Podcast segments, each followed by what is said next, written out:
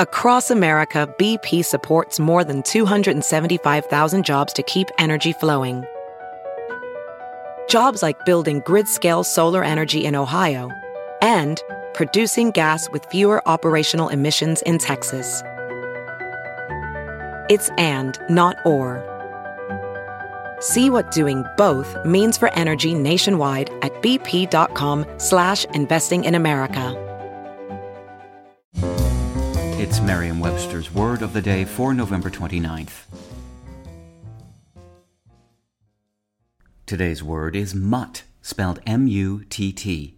Mutt is a noun that means a stupid or insignificant person, a fool. It can also mean a mongrel dog, a cur.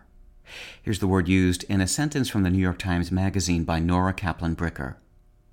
I worried that my new acquisition was unexceptional, a mutt on the small side of medium with a shiny black coat, an extra-long nose, and ears that stick out at the angle of bat wings in flight. I fell in love at obedience class, where he demonstrated what I took for a drive to excel.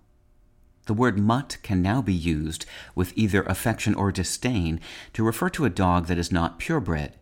But in the word's early history in the U S, around the turn of the twentieth century, it could also be used to describe a person, and not kindly. Mutt was another word for fool.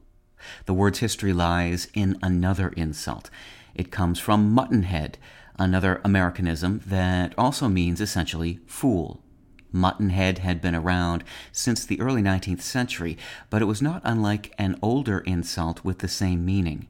People had been calling each other sheep's heads since the mid-sixteenth century. With your Word of the Day, I'm Peter Sokolowski. Visit Merriam Webster dot com today for definitions, wordplay, and trending word lookups.